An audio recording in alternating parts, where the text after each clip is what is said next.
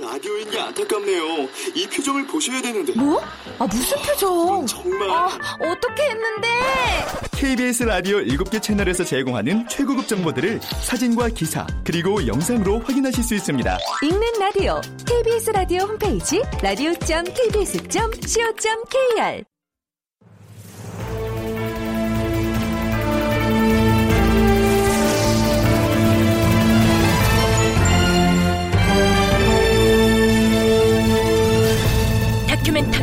역사를 찾아서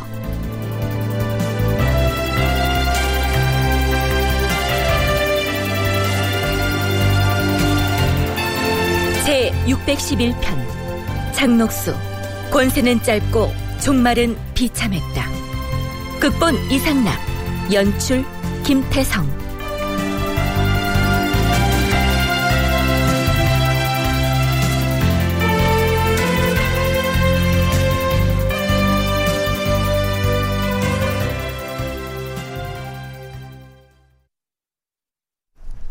여러분 안녕하십니까? 역사를 찾아서의 김석환입니다. 우리는 지금 연산군 제위 마렵의 조선사를 탐색하고 있는데요. 우리가 가장 기본적인 자료로 삼고 있는 사료는 물론 실록인 연산군 일기입니다. 하지만 반정으로 인해서 쫓겨난 국왕의 통치 기록이어서 그 내용에 대해서 일정 부분 의심을 가질 수밖에 없습니다. 실록의 내용이 모두 사실이라고 해도 이 사건을 하필 여기다가 왜 이런 순서로 배치를 했을까? 뭐 이런 의심이 드는 대목도 있고요. 사건의 앞뒤 정황이 연결이 되지 않아서 그 해석에 애를 먹는 경우도 있습니다. 지난 시간 말미에 잠깐 언급했던 후궁 전향과 수군비 사건만 해도 그렇죠. 연산 10년 6월의 기사를 보면 장록수의 집 앞에다가 어떤 여인이 모자로 얼굴을 가리고 익명의 벽서를 붙이고는 사라졌는데 그 사건의 배후 인물로 후궁인 전향과 수군비가 지목돼서 능지처사를 당하고 또 그 가족들까지 극형을 당합니다. 그런데요, 실록에서는 이것은 장록수가 왕에게 참소하였기 때문이다. 두 사람은 모습이 고와서 녹수가 마음으로 시기하여 밤낮으로 왕에게 이들의 흉을 꾸며서 고하였다. 이런 취지로 적고 있습니다. 이로 미루어서 본다면 주상 전하, 후궁 중에서 항상 신첩을 미워하고 시기하는 두 사람이 있사옵니다. 음? 누가 감히 장수경을 미워하고 시기를 한다는 말이냐? 아래우기 송구하오나 이번 벽사 사건 뒤에는 최전향과 수군비가 있을 것이옵니다. 뭐라? 그들이 장수경을 투기하여 이런 벽사를 붙여서 참소를 하였다는 말이냐? 송구하옵니다, 전하. 이 모든 것은 오로지 신첩이 덕이 모자란 탓이옵니다. 내 이 요망한 것들을 결코 가만두지 아니할 것이야. 이렇듯 장록수가 연산군에게 두 후궁을 참소해서 그 결과 두 당사자는 물론 그 가족들까지 극형에 처한 것으로 나오는데요.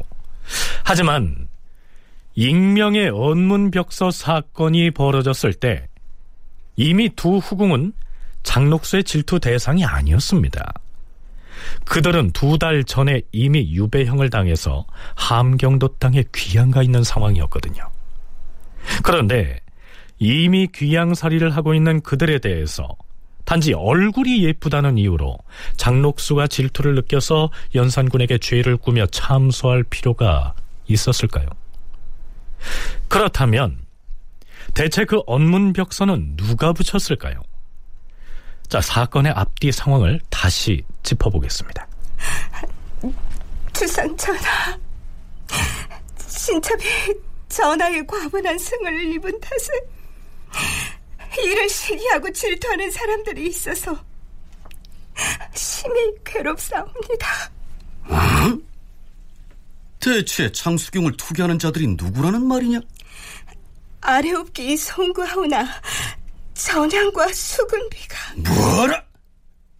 천향과 수군비가 투기를 해? 하! 하하 아이 참. 그러고도 과인 앞에서는 갖은 아양을 떨면서 교태를 부려. 내이 요망한 것들을 가만두지 아니할 것이야. 연산군은 두 후궁을 잡아다가 국문을 하게 하는데요. 연산군이 내린 교지는 이러합니다. 자고로 부인의 행실은 투기하지 않는 것을 어질게 여기는 것이다. 한데 사특한 마음을 가지고 아양을 떠는 행동으로 군주의 마음을 호리고 미혹하여 화란의 계단을 만드는 자가 세상에 끊이지 않고 있다. 화란은 하늘에서 내려오는 것이 아니라 부인에게서 온다고 하였다. 성종께서는 명철하신 임금이었으나 요사한 자들의 참소 때문에 의심을 가져서 끝내는 큰 변을 가져오지 아니하였는가? 그들의 참소로 과인의 마음과 뜻이 변하게 된다면 후일의 화를 어찌 감당하겠는가 이 말이야? 지금 전향과 수군비 등은 간사하고 흉악하며 교만하고 투기하여 내정의 교화를 막히게 하였으니 그 죄를 용서할 수 없는 일이다. 장 80을 때리고 먼 변방으로 내쳐 가두어둠으로써 뒷사람들을 경계하게 하라. 자, 물론 여기에서도 그 두 후궁이 연산군에게 어떤 내용을 가지고 뭐라고 참소를 했는지는 일절 언급이 없습니다. 그냥 투기했다. 고만 돼 있습니다. 눈여겨봐야 할 대목은 연산군이 두 후궁을 자신이 창경궁에서 타살했던 성종의 두 후궁에 비유하고 있다는 점입니다. 그 두 후궁이 참소를 함으로써 자신의 생모가 결국 사약을 마시게 됐는데 지금 전향과 수군비가 장록수를 참소하고 있으니 성종의 두 후궁과 다를 바가 없다. 그래서 용서를 할 수가 없다 이런 얘기입니다. 그러니까 실록을 찬술한 사관의 취지는 실제로는 그 두 후궁이 투기를 한 것이 아니고 장록수가 그들을 투기해서 벌을 받게 만들었다 하는 취지로 실록을 기술하고 있는 것이죠. 전향, 수군비 두 사람이 다 이제 후궁 이 되었던 사람들이기 때문에 아마 얼굴이 예뻤다라고 일반적으로 봐야 되겠죠. 장록수의 그 모습이 얼굴 생김새가 중간 정도다라고 하는 것은 분명히 그 미인이 아니었다라고 하는 거를 이야기하는 일종의 증언이라고 한다면은 이 두 사람의 그 모습이 어떻다라고 하는 것에 대해서 뚜렷이 얘기가 없는 상황에서 후궁이 되었다 한다는 것 거꾸로 이 두 사람은 예뻤을 것이다라고 이 거꾸로 이제 판단을 할 수 있는 이제 근거라고 예, 봐야 되겠는데요. 이 장록수가 전향, 최전향과 이 수군비 두 사람의 미모를 질투해서 연산군에게 참소를 해서 겨우 두 사람의 가족들까지 죽게 만들었다라고 하는 거는 글쎄 연산군 일기를 편찬하는 사람들의 생각에는 어느 정도 예, 그런 것들이 있었다고 보입니다. 성신여대 오종록 교수의 얘기를 들어봤는데요. 그렇다면 그 두 후궁은 어떻게 됐을까요?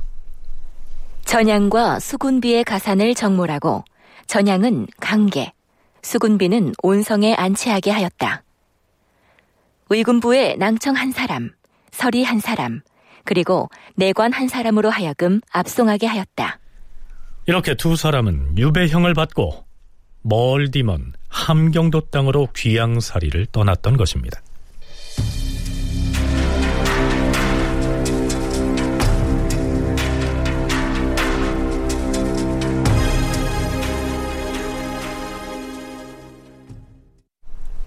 그런데 귀양을 떠나고 두 달여가 지난 그해 6월에 문제의 그 언문벽서 사건이 터진 것이죠.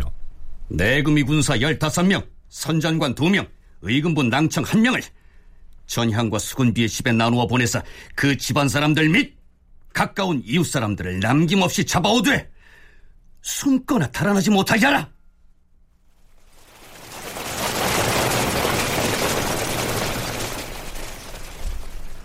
연산군은 두 후궁의 가족과 그 이웃 사람들까지 모두 잡아다가 국문을 하게 합니다. 실록에는 빈청에서 국문하였는데 일이 매우 비밀하여서 사관이 듣지 못하게 하였다. 이렇게 기술돼 있습니다. 묻고 답하는 그 내용이 비밀 사항이었기 때문에 역사를 기록하는 사관도 들어오지 못하게 하고 국문을 했다는 것입니다. 비밀리에 진행된 이 국문장의 총 책임자는 영의정 유순이었습니다.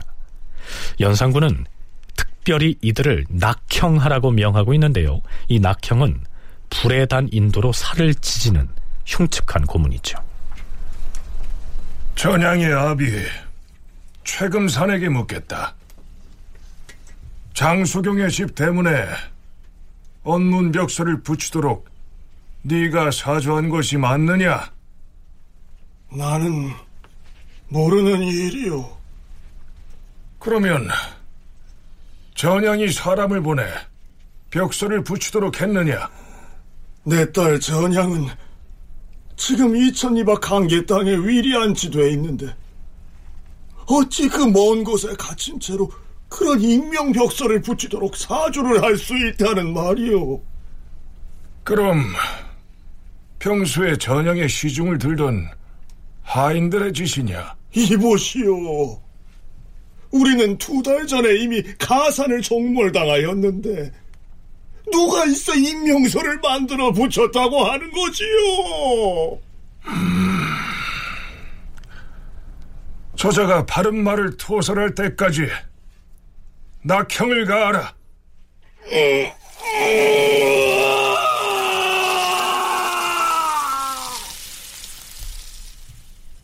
유순 등이 빈청에서 전향의 아비 최금산을 형신하고 또 낙형을 가하여 국문하였으나 승복하지 않았다. 왕이 다시 전교하였다. 전향의 아비가 사실을 토설하지 않았다 하였느냐? 그러면 전향의 숙모 강비를 잡아다 국문하라. 의군부 낭청이 전향의 동생과 숙모 등의 족친 그리고 가까운 이웃 등 60여인을 잡아와서 국문하였으나 그들 또한 모두 승복하지 않았다. 후궁인 전향의 부모는 물론 먼 친척과 이웃 사람들까지 잡아다가 국문을 했지만 모진 고문에도 불구하고 아무도 승복을 하지 않은 것으로 돼 있습니다. 자, 그런데요. 앞에서 우리는 영의정 유순이 전향의 아버지인 최금산을 국문하는 장면을 가상해서 소개했습니다. 어디까지나 가상일 뿐 모든 것을 비밀리에 진행했기 때문에 뭘 묻고 무엇이라고 대답했는지는 알 수가 없습니다.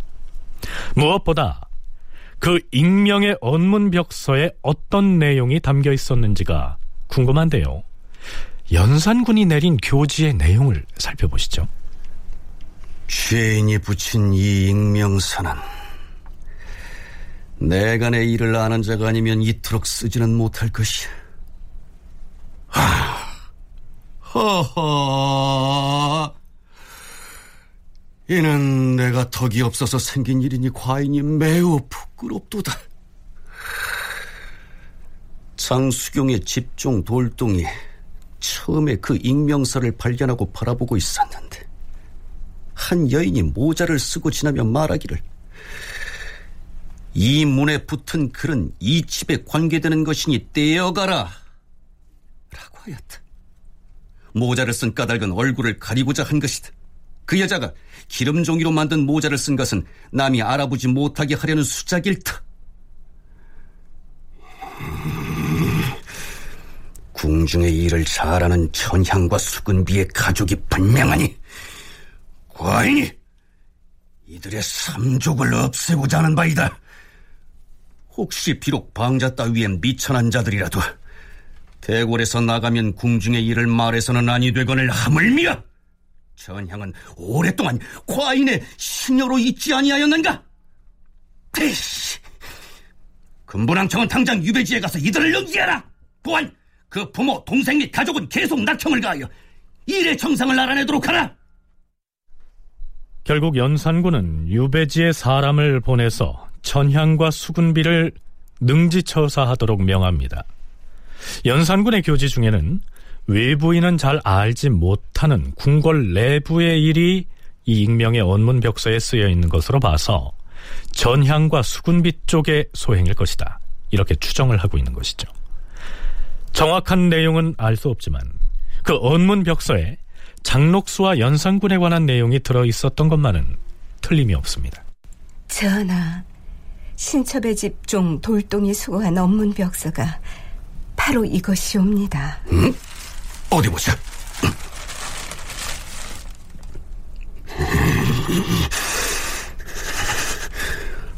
아니 대체 어떤 자가 불경스럽게도 이 땅의 내용을 이럴 수는 없는 것이옵니다, 주상 전하.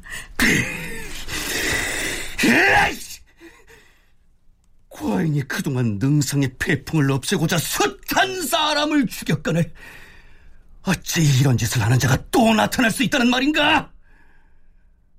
이는 필시 궁궐 내부에서 일어난 일을 잘 아는 자의 소행이야.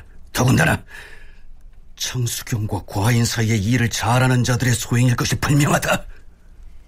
연산군은 이렇게 판단하고 전향과 수군비를 범인으로 지목해서 죽이고 그의 가족까지 차명에 처했을 것으로 보입니다.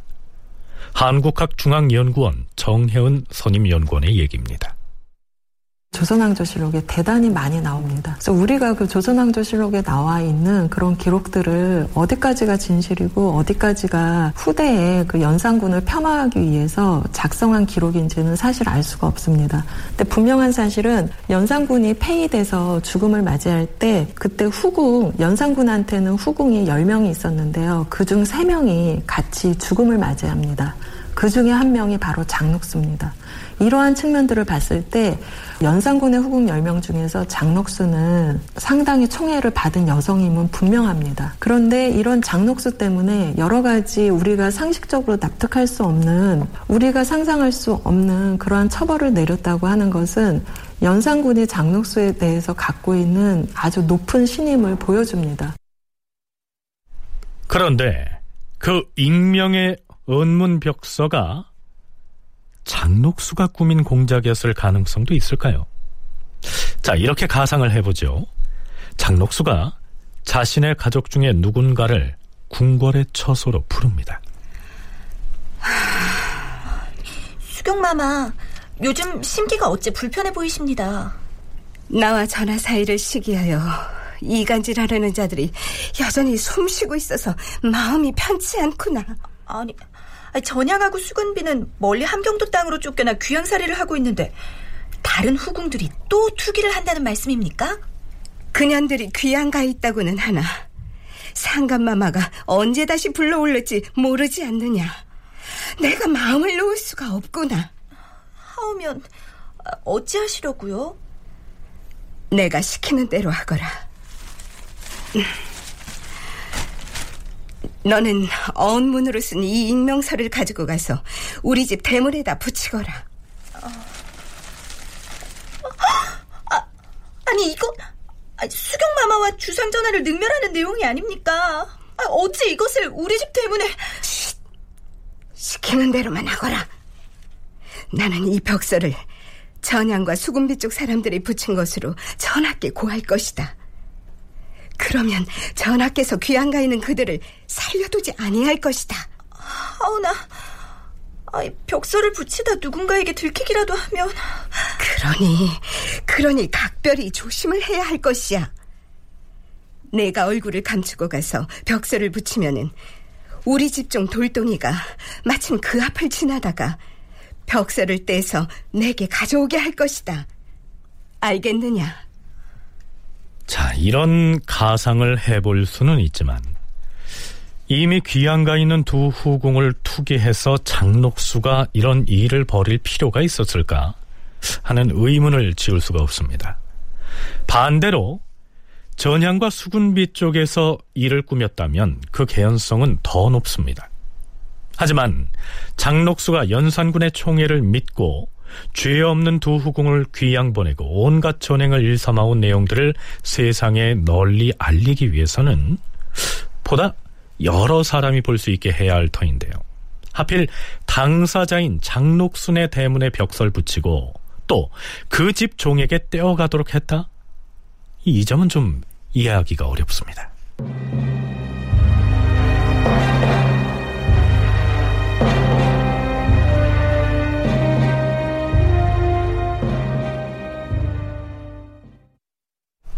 그런데 전향과 수군비 두 후궁과 그 가족이 처형되고 나서 한 달여가 지난 어느 날 장록수와 관련해서 참으로 이해하기 어려운 사건 하나가 터집니다. 장록수의 집 여종이 헐레벌떡 장록수의 처소로 찾아와서 억울함을 하소연하는데요. 이 여종의 이름은 강아지입니다.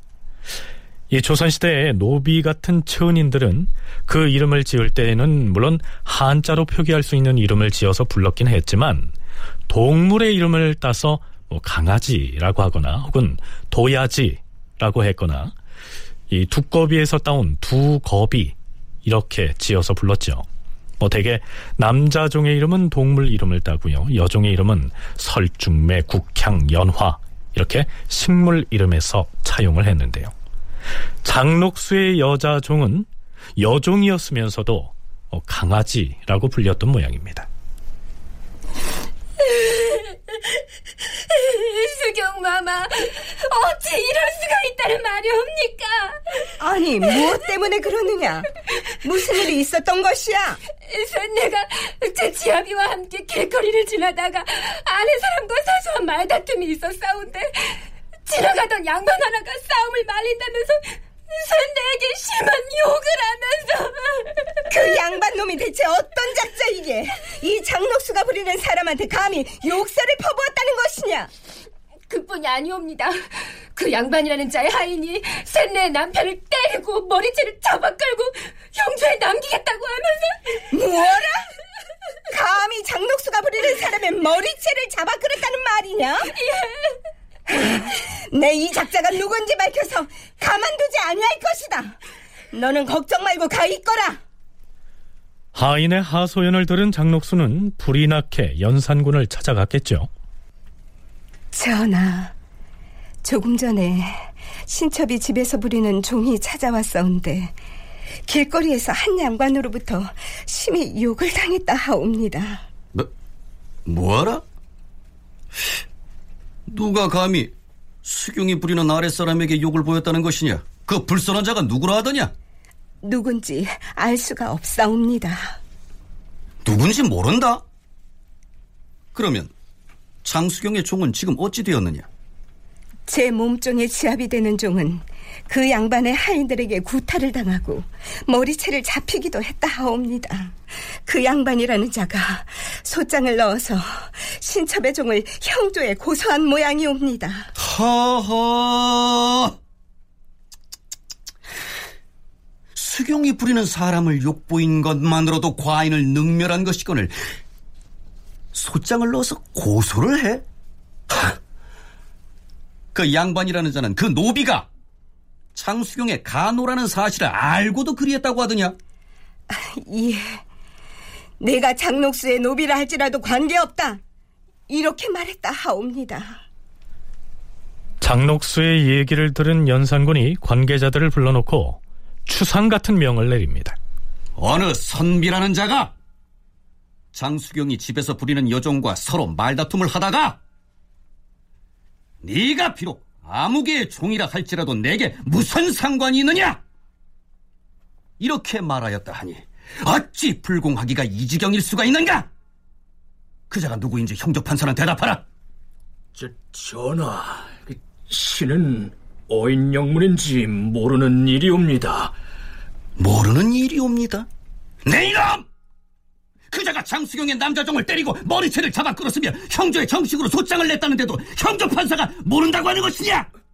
주상전하, 신이 곧 사태의 정상을 조사하여 그자가 누구인지 알아보겠사옵니다. 에이, 답답하니! 의금부 남청은 곧 포졸들을 데리고 가서 그자를 잡아오라!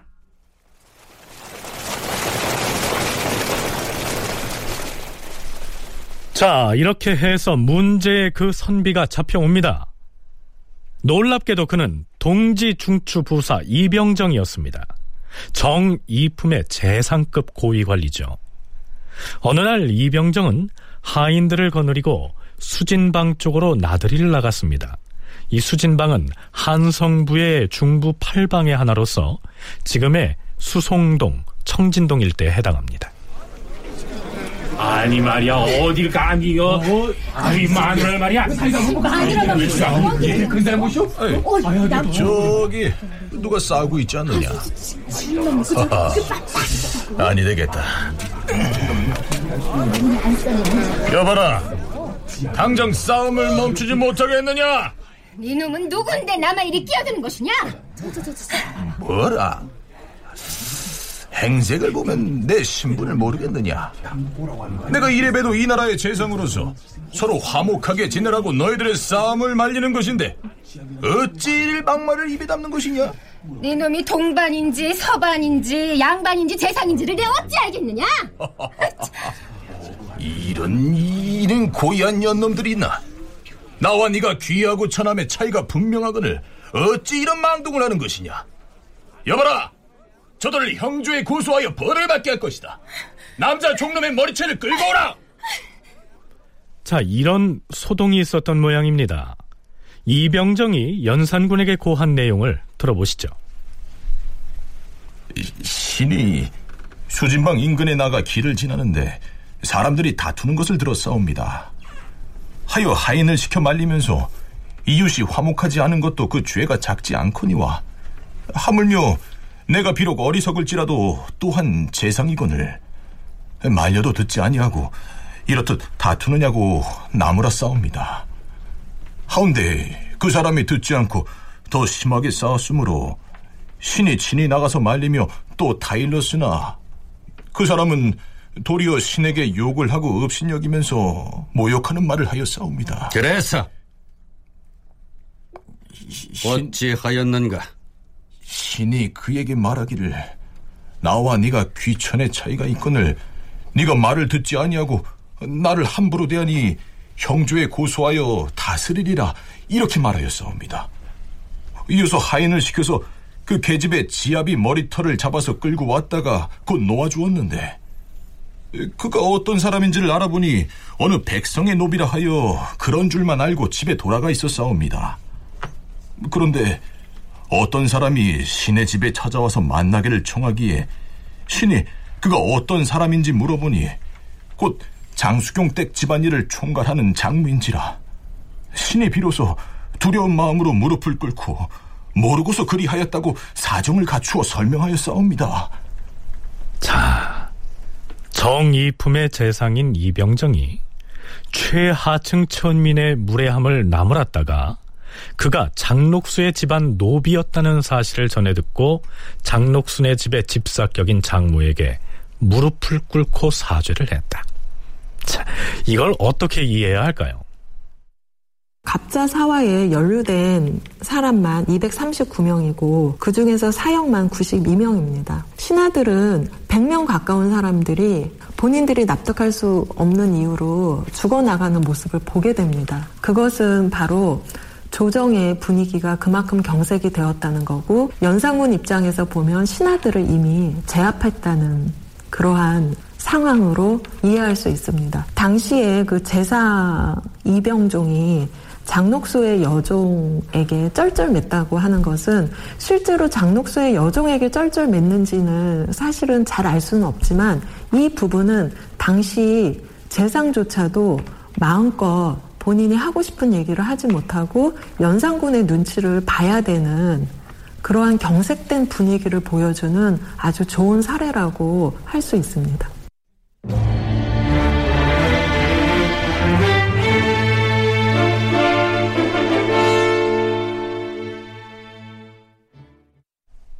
그런데 제 아무리 장록수의 위세가 대단하다고 해도 그 신분이 한쪽은 재상이고 또 한쪽은 노비인 바에 국왕인 연산군으로서도 이병정에게 뭐 무슨 죄를 물을 사안은 아닌 것 같습니다.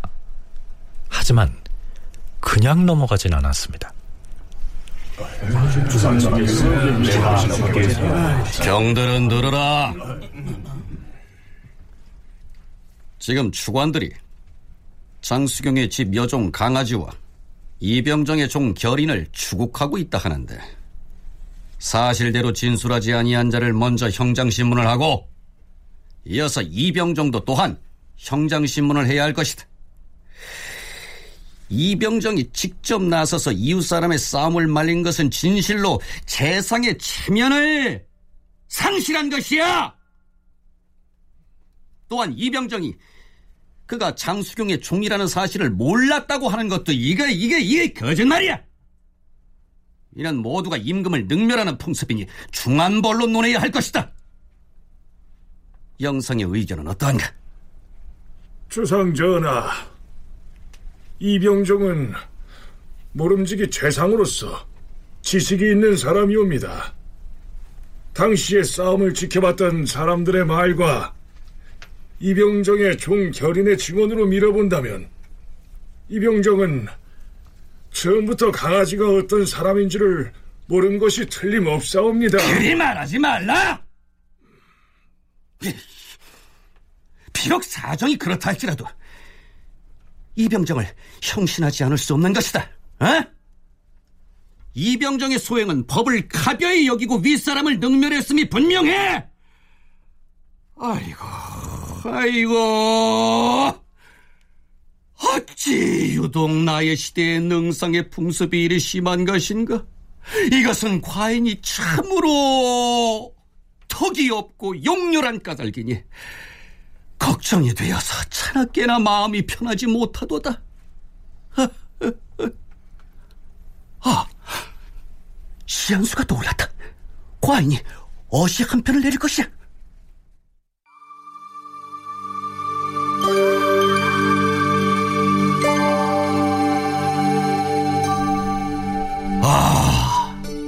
참소를 당하니 진실로 턱없음을 알겠노라.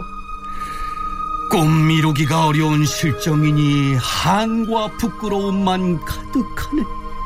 네가 있어 능히 나에게 충경을 다하여서 착실히 용렬한 인군을 도와 비뚤어진 풍속 바로잡으랴.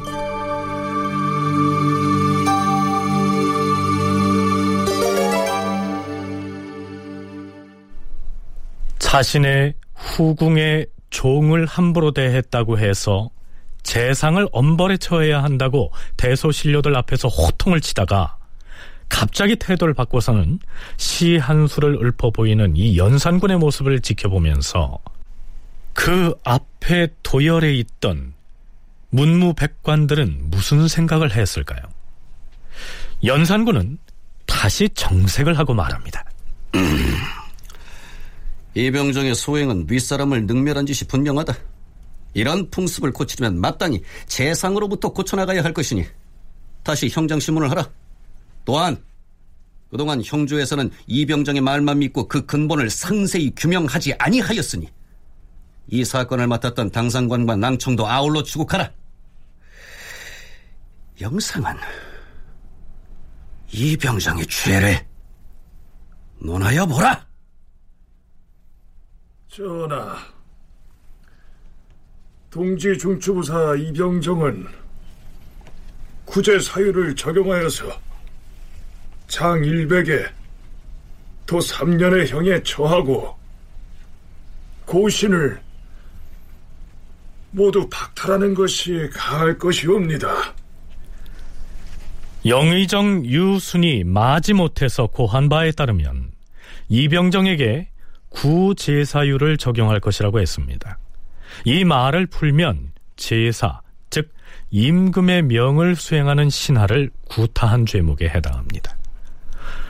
후궁인 장록수의 집 노비를 임금의 명을 수행하는 신하로 본 것이죠. 그리고 이병정에게 곤장 100대를 치고 도 3년에 처한다고 했습니다.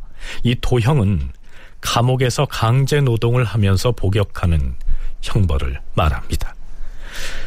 자, 그렇다면 재상이 장록수의 여종 강아지를 호되게 나무란 것을 두고 임금의 명을 수행하는 사신을 욕보인 것이라고 하는 이 논리를 어떻게 이해해야 할까요? 오종록 교수는 연산군이 내세운 이 논리를 분석하기 위해선 우선 고려 시대의 승려의 신분을 생각해 볼 필요가 있다고 이야기합니다. 고려시대의 경우에 천민은 본래 이제 승려가 될 수 없도록 이제 법으로 금지가 되어 있었죠. 그리고 한편으로 이제 대각 국사 의천처럼 왕자로 승려가 된 이들도 이제 여러 사람이 있었고요. 그런데 이 승려라고 하는 그런 존재는 한편으로는 부처님의 종이었던 것이죠. 부처님의 종이기 때문에 나는 종이다 하는 모습을 노예의 형태와 같이 머리를 깎는 것으로 예, 그걸 이제 나타내고 생활을 했던 것이죠. 그렇지만 동아시아의 정신 세계에서 보면은 부처님보다 높고 훌륭한 존재라고 하는 것은 없습니다. 부처님이 가장 높고 훌륭한 예, 존재인 것이고 예, 그렇게 높고 훌륭한 예, 존재인 부처님의 종이기 때문에 스님, 승려가 나라의 스승인 국사도 되고 임금의 스승인 왕사도 되고 하는 것이 이제 가능한 것이죠. 자, 부처와 승려를 주종 관계로 본다면 군주와 신하의 관계, 즉 군신 관계 역시 관념상으로는 주종 관계로 볼 수 있다는 얘기입니다. 그렇다면 장록수의 종 강아지는 어떤 존재일까요? 임금의 종인 신하들이 궁정 밖으로 나가면은 사회적으로 매우 고귀한 존재로 대접을 받는 것이죠. 그리고 그의 집 또 농경지에는 임금의 신하를 주인으로 섬기는 종자들, 농민들이 존재하고 있는 겁니다. 이렇게 보면은 장록수의 집 여종이라고 하는 존재는 매우 특수합니다. 예, 왕의 후궁의 여종이기 때문에 그 일반적인 종하고 예, 같을 수가 없다는 그런 문제가 있는 것이죠. 예, 법제적으로 보면 이 사람들도 천민인 것이 분명한데 국왕과 연결되어 있다는 점이 만약에 그를 업신여겼을 때 어떤 일이 발생했을 것인가, 그를 업신여겼다 하는 것이 어떻게 해석될 수 있는가 하는 문제가 존재하는 것이고,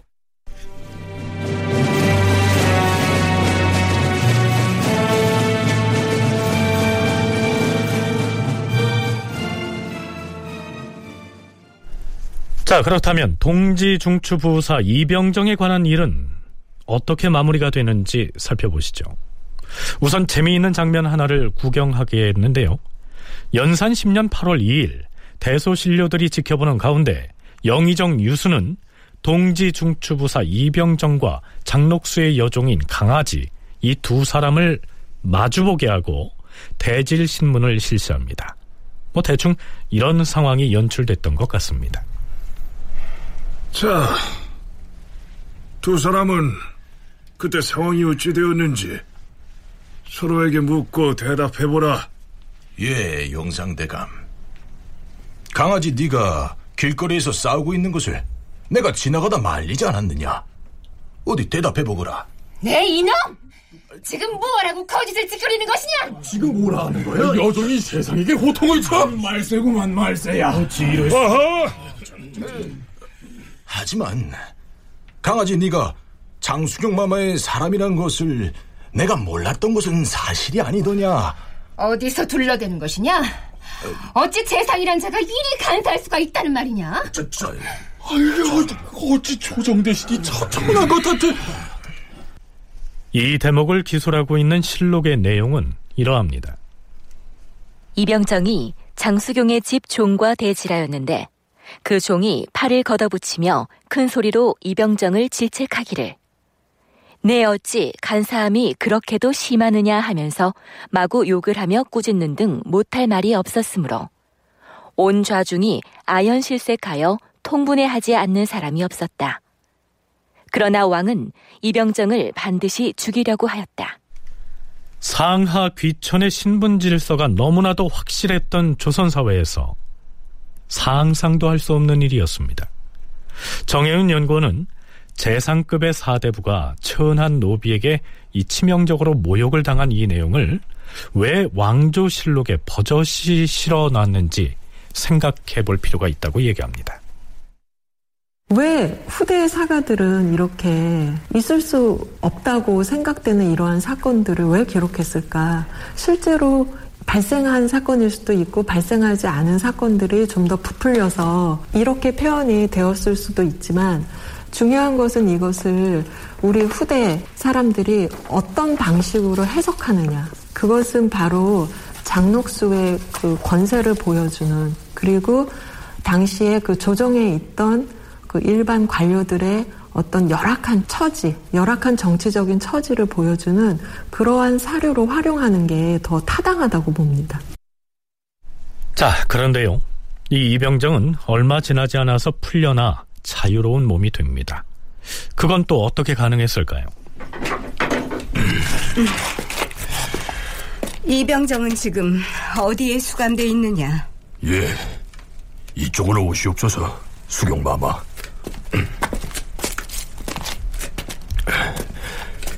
여기옵니다, 마마. 수경마마, 와주셔서 고맙사옵니다. 내 기니 이 죄수와 할 말이 있으니 너는 저쪽으로 가 있거라. 예, 마마. 수경마마, 제가 죽을 죄를 지었습니다요. 죽을 죄를 지었으면 죽어야지. 어찌 살기를 바라는가? 살려주시옵소서, 마마! 내가 목숨을 구명해주면 이 대감은 나한테 무엇을 주겠는가? 살려만 주신다면 무엇을 아끼겠사옵니까? 아끼지 않고 주겠다는 것이 무엇인지를 분명하게 말해보라. 북촌에 있는 집 한 채를 드리겠습니다요.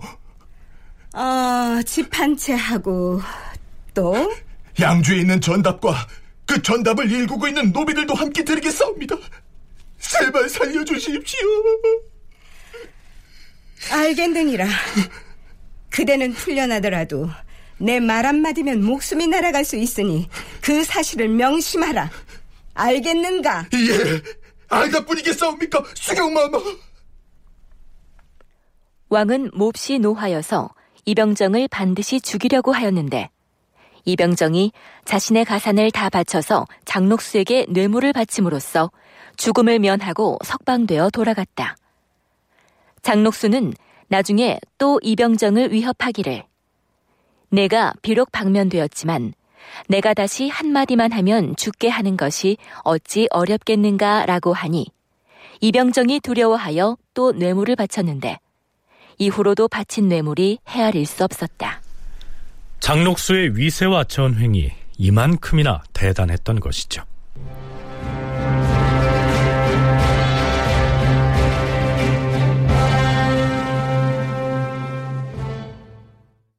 이후로도 연산군의 총애를 배경으로 삼은 장록수의 치부와 전횡은 계속됩니다. 장록수가 보유한 집이 몇 채였는지는 알 수가 없는데요. 연산 12년 1월 18일의 기사를 보면 연산군이 장수경의 집이 세 채나 금표 안에 들어있으니 한 집은 서로 비슷한 다른 집을 물색하여 장수경에게 주도록 하고 두 집은 그 값을 넉넉히 쳐서 주게 하라. 이러한 교지를 내리는 것으로 돼 있고요. 원각사 인근의 대사동에 짓고 있는 장록수의 새 집은 그 규모가 얼마나 큰지 매우 오랫동안 공사를 한 것으로 돼 있습니다. 연산군은 장록수의 집 짓는 일에 지대한 관심을 표명합니다. 연산 12년 1월 14일에는 다음과 같은 내용의 어서까지 내립니다.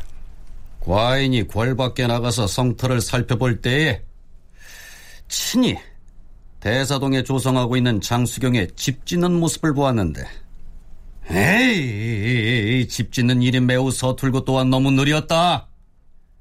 집 짓는 공사가 이렇게 지지부진하니 승진은 해당 관리를 잡아다 국문하게 하라. 아니, 금년 가을까지 공사를 마쳐야 한다고 하지 않았는가? 어찌 일이 더딘 것인가? 전하, 승정원에서도 대사동에 왔다 갔다 하면서 공사를 독촉하고 있사오나 목수를 비롯한 장인들이 기한이 차면 노역에서 풀려나 고향에 돌아가기 때문에 피치 못하게 공사에 공백이 생기는 것이었고 내 이날 지금 무슨 말을 하는 것이냐? 이놈이 대사동 집 짓는 공사에 징발된 군인과 장인은 기한이 차든 말든 계속해서 일을 하게 하라. 그런가 하면 연산 12년 2월 10일에는 홍윤성의 집을 장수경에게 주고 양산 부수의 집 역시 장수경에게 주라. 연산군이 장록수에게 집과 토지를 주었다는 기사가 무수하게 등장합니다. 뿐만 아니라 장록수의 어머니와 형부를 포함한 수많은 친인척에게도 많은 재산과 물품들이 제공됩니다. 그런데요, 연산군 제위 말년으로 갈수록 장록수가 재산을 모으고 치부를 했다는 기사는 간헐적으로 등장하지만 연산군과 장록수 사이에 무슨 음행이 있었다거나 이러한 기사는 뚝 끊어지게 됩니다. 그 대신에 연산군은 흥청이라고 불리우는 기생들을 대상으로 여색을 즐기는 것으로 돼 있습니다. 자, 이 시기쯤 장록수는 무슨 생각을 하고 있었을까요? 장록수 자신도 이 갑자사화가 일어나고 뭐 하는 그 시점이 되어서는 자기 자신과 또 자기네 그 일가부치의 미래가 어떻게 될 것인가 하는 거에 대해서는 아마 이미 어느 정도 짐작을 했었을 것 같습니다. 그 내용은 이제 임금이 얼마 뒤면 쫓겨나가서 죽거나 어떤 큰 일이 벌어지고 자기도 아마 삶을 편안하게 그 천수를 다 누리지 못할 거다 하는 건 아마 알았을 것 같아요. 그 그래서 실제 이제 갑자 사화가 전개되는 시점 이 시점에 이르러서 장록수와 관련된 어떤 폐해 문제도 같이 그 나오기 시작하다가 흥청에 대한 이야기들이 이제 많이 나오게 되면서는 이제 거꾸로 이제 장록수 관련 이야기는 좀 이제 줄어들고 하는데 연산 11년 4월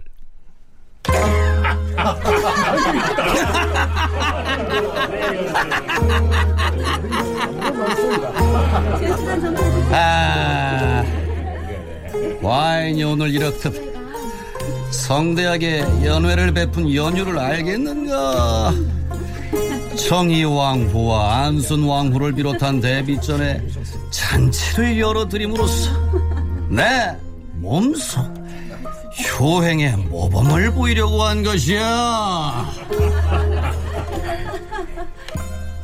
자, 그런데요. 이 연회에는 대소신료들은 물론이고 사대부들의 아내들도 함께 참여하고 있습니다.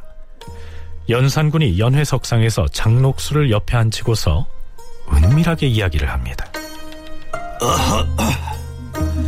장수경은 이리 가까이 오라. 예, 주상 전하.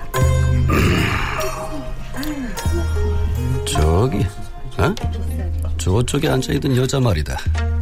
저 여인이 누구인 줄 아느냐? 지금 돌아서서 웃고 있는 저 여자를 이름이 옵니까? 음, 그래, 그래, 그래, 그래.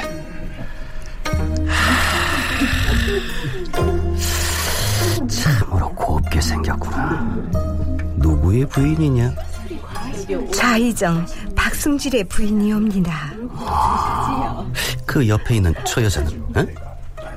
지금 막 돌아앉은 저, 저, 저, 저 여자 말이다. 어, 저 여잔 남천군 이쟁의 부인이 아니옵니까? 어, 그래.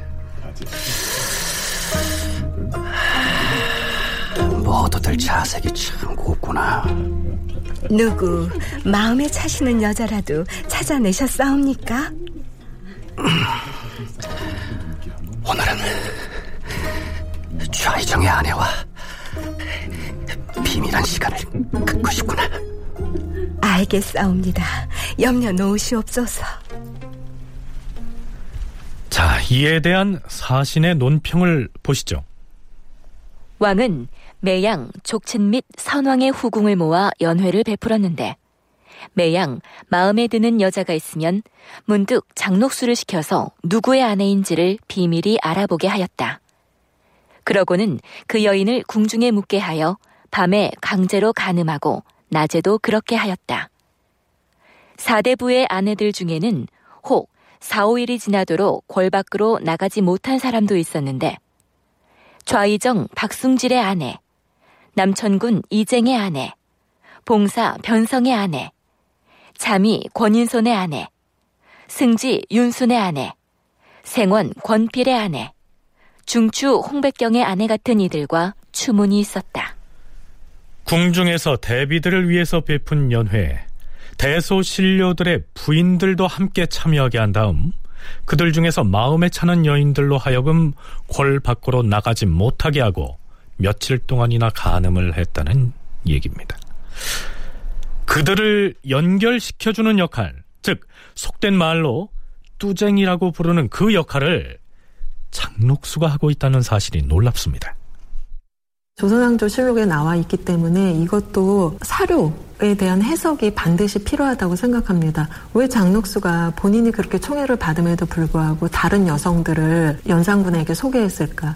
이것은 제가 봤을 때는 장록수의 하나의 그 생존 전략이었다고 저는 보여집니다. 장록수가 연산군이 무엇을 좋아하는지를 정확하게 알던 여성이었기 때문에 이러한 행동을 했다고 생각합니다. 다만 이 장록수가 실제로 다른 여성들을 연산군에게 소개를 해주었을까는 저는 이것은 사실이다 아니다 그렇게 말씀드릴 수는 없습니다. 다만 장록수가 본인이 궁궐에서 연산군하고의 어떤 관계 속에서 본인의 생존 전략이 무엇일까라고 생각했을 때 바로 이러한 행동들도 가능하지 않았을까. 연산군의 음행은 날로 심해져서 이후에는 연회에 참석하는 여성들에게 아예 누구누구의 처라고 하는 명찰까지 폐용하게 합니다. 이때에도 장록수의 활약을 빼놓을 수가 없죠.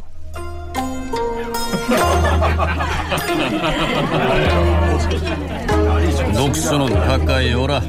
예, 주상 전하. 저기, 어? 뒷줄에 앉아 있는 저 여자 말이다. 아이, 멀어서 명찰이 잘 안 보이는데 누구의 아내인지 알아보라. 아, 그이는 참이 권인선의 부인이옵니다.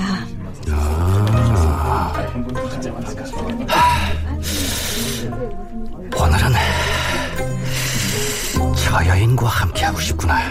과인이 잠시 연회장을 빠져나가 후원 좀 밀실로 가 있을 터이니. 어? 그 다음 일은 녹수. 어? 너에게 맡기겠다. 염려 놓으시옵소서. 자, 이제부터 장록수가 어떻게 행동하는지 살펴보시죠. 아, 참으로 곱기도 하여라. 장수경 마마, 설마 저를 보고 하시는 말씀입니까? 아유, 그러다 마다요. 콧날은 오똑하고 양쪽 볼은 통통하고. 수경 마마께 없어 그리 말씀해 주시니 몸둘 바를 모르겠사옵니다. 아, 그런데 머리 매무새가 좀 어울리지 않습니다. 아이고, 아침에 단장을 한다고 했는데 내가 머리 단장은 좀 할 줄 안답니다. 저쪽 거울 있는 방으로 잠시 함께 가실까요? 아, 수경 마마께서 소수 머리를 만져주시게요?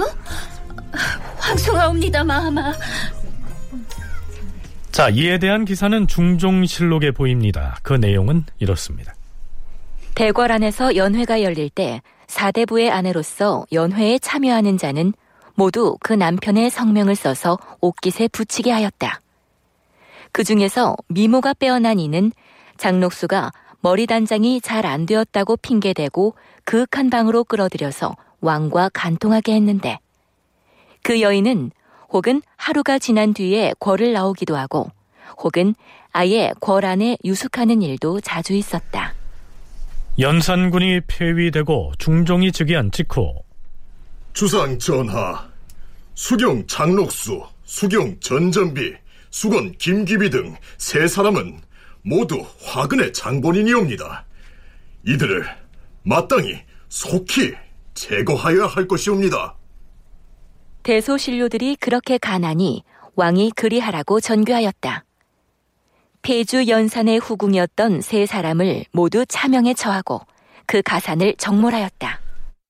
결국 장록수는 연산군이 강화도로 쫓겨나 있는 동안 그보다 먼저 세상을 떠납니다.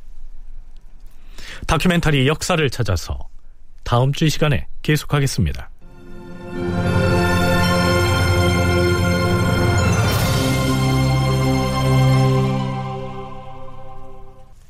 출연 이규석, 신상숙, 이정민, 이규창, 김진수, 장희문, 석승훈, 이자영, 서다혜, 선우현수, 구지원, 이다슬 낭독 미나 해설 김석환 음악 박복규 효과 신연파 장찬희 기술 김효창.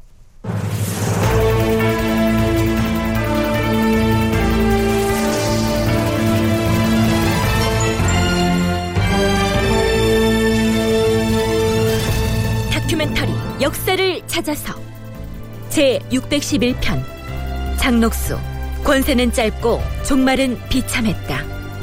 이상락 극본 김태성 연출로 보내드렸습니다.